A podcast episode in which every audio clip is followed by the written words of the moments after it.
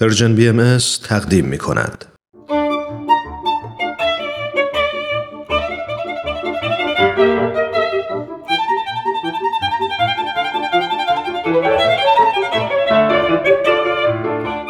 سپهر سخن فصل اول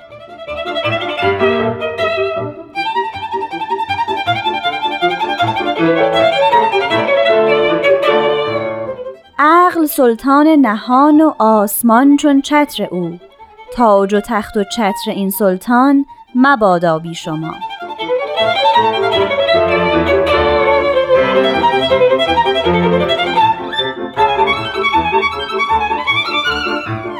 شنوندگان دوست داشتنی رادیو پیام دوست وقت شما به خیر من نیوشا راد هستم. به برنامه سپهر سخن خوش اومدین. بی هیچ توضیح اضافه ای اول بیان حضرت بهاءالله مؤسس آین بهایی رو بشنوین و بعد نوبت می‌رسه به توضیحات استاد فرید.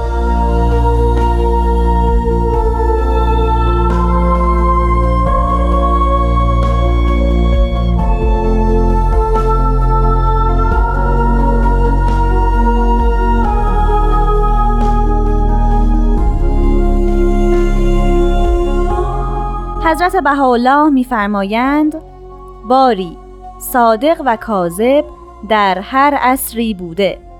پس عقل را که ودیعه ربانی است سراج کن و به این سراج وهاج در ظلمات کلمات وارد شو که شاید از فضل مالک اسما و صفات به چشمه حیات برسی. ابدا به روایات و اشارات احدی مطمئن مشو.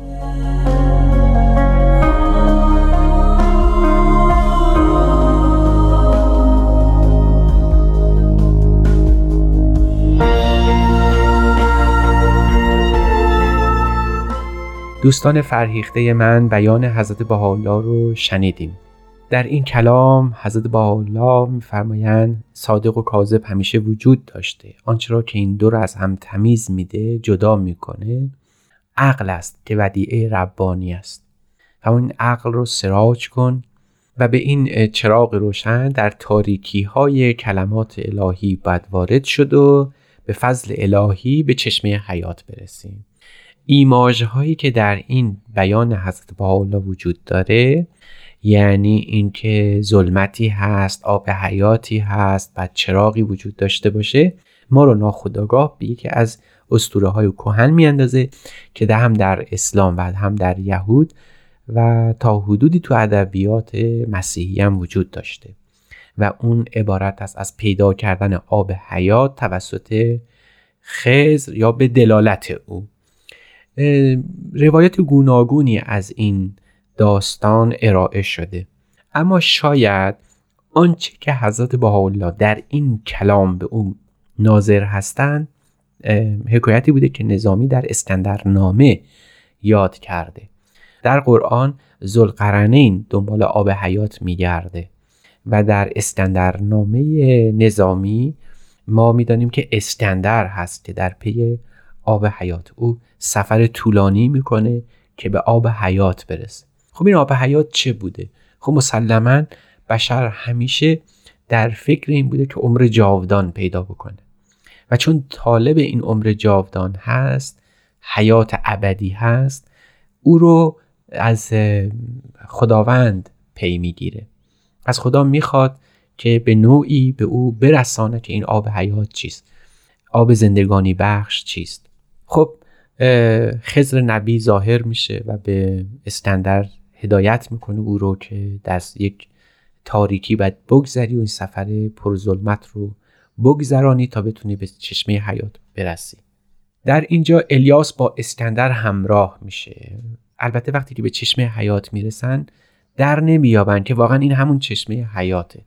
مدتی در این حالت باقی میمونن. که آیا واقعا این رودخانه باریکی که اینجا داره میگذره آیا این چشمه حیات به کوچیکی این چشمه نظر می‌کنن و متوجه به خودشون میگن که این نمی‌تونه اون چشمه باشه. می‌گوین در این داستان نظامی گفته که اینا توشه راهشون نان خوش رو یک ماهی خوش دیده بوده. ناگهان یکی از این ماهی ها از دست الیاس میفته توی اون چشمه. و زنده میشه. الیاس می‌فهمه که این همون چشمه آب حیاته و بعد از اون مینوشه و همیشه زنده باقی میمونه. اما اسکندر محروم میمونه و ناکام. خب این داستان داستان بسیار معروفی است. در مصنوی مولانا در حکایاتی که از عطار بر جای مونده صناعی در حدیقه خودش به نوعی توجه کردن به این داستان. اما اگر این داستان استوره باشه معانی گوناگونی میشه ازش. استخراج کرد. از مهمترین استنتاجاتی که از این می‌شود کرد همون ماهیه. یعنی همون ماهی خوشدیده است همون بی ارزشترین عنصر این داستان.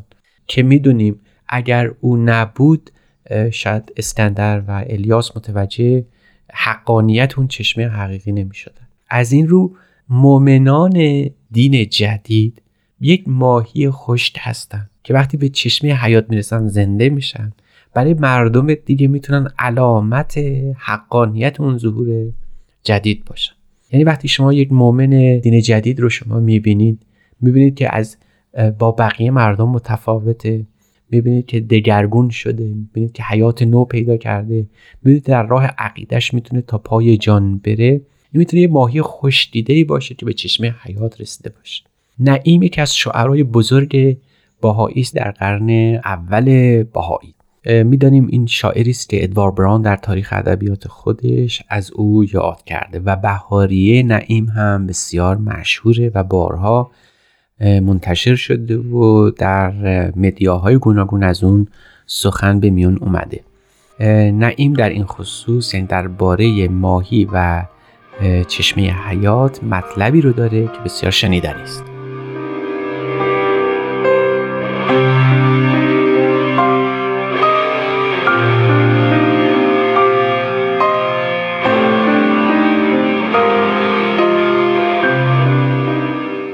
شنوندگان عزیز شنیدیم که داستان ما در مورد خزر است و آب حیات و یادی هم از نعیم کردیم شاعر توانای باهایی در قرن اول باهایی نعیم در این شعر خودش چنین میگه ای برادر زمال و منصب و زر از همه بگذر و زحق مگذر.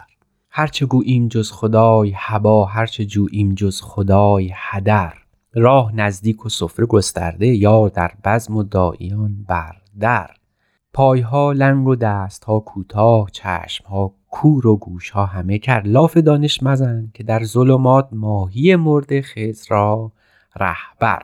خیش را خزر دان مرا ماهی دین حق آب زندگی بشمر. خب در اینجا دیدیم که نعیم خودش رو مثل ماهی مرده کسی رو که به او ناظره خزر و دین حق رو آب زندگانی معنا می‌کنه. فل حقیقم همینطوره. دین الهی چشمه حیات. دین باهایی از جمله ادیان چشمه حیات هستند. همون عین یقین هدایت هر نوشنده ای از اون می‌تونه خزر زمان باشه که عمر جاودان در اونجا به معنای حیات حقیقی ابدی است. فلواقع اگر هم زندگی جاودان انسان پیدا بکنه پس از او بالاخره بعد از این عالم بره. بالاخره بعد از این آدم جدا بشه. پس عمر حقیقی عمر یعنی عمر جاودانی وجود نداره. آنچه که حقیقتا حیات انسانی رو تشکیل میده حیات روحانی و حیات حقیقی اوست. اونه که دین الهی سرچشمه اون محسوب میشه. دین الهی سرچشمه حیات حقیقی است. اگر چنین معنایی رو در نظر بگیریم سخن از ظلمات رفته و اینکه انسان بتونه این سفر پرتاریکی رو انجام بده باید به مدد یک هدایتی باشه. اینجاست که حضرت بهاءالله در این بیان خودشون عقل رو به عنوان ودیعه ربانیه یاد می‌کنن و اون رو سراج معنا می‌کنن. عقل که ودیعه ربانی است. سراج کن و به این سراج وهاج در ظلمات کلمات وارد شو.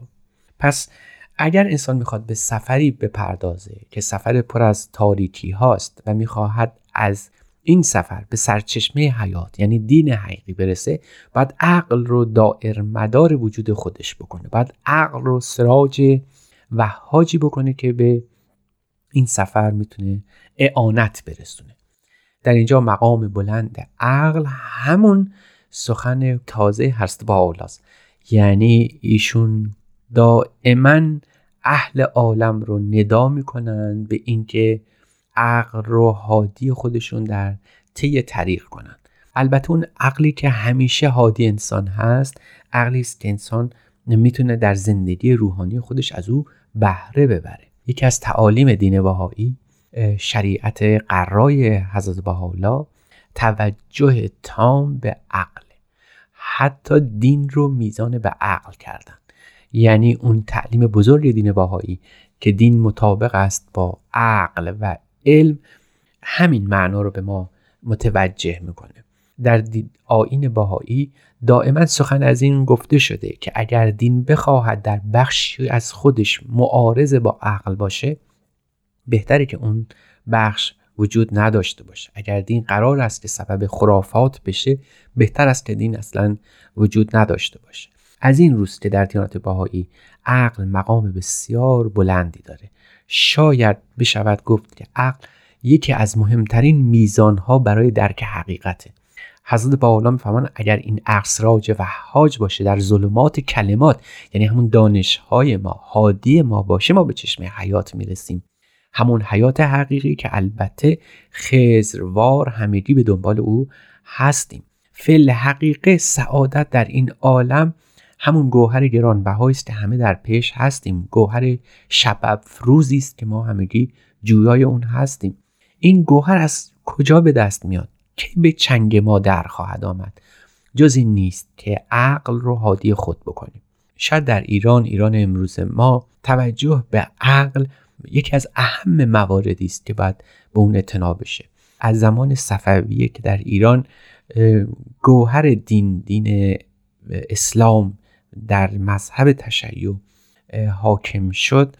شاید انقدر اعتنا به این مذهب مورد تاکید قرار گرفت که اون بنیان اصلی که عقل باشه تا حدودی مخدوش شد و از منزلت خودش کاست. عقل بار دیگه باید به صحنه زندگی حیات ما در ایران برگرده. بار دیگه میزان کامل باشه در سنجش حقیقت. و این حقیقت می‌توان گفت که با قلب صاف و عقل تیز انسانی حاصل شدن است. به امید روزی که بار دیگر این حقیقت به سیما و زندگی ایران ما دوباره بازگرد.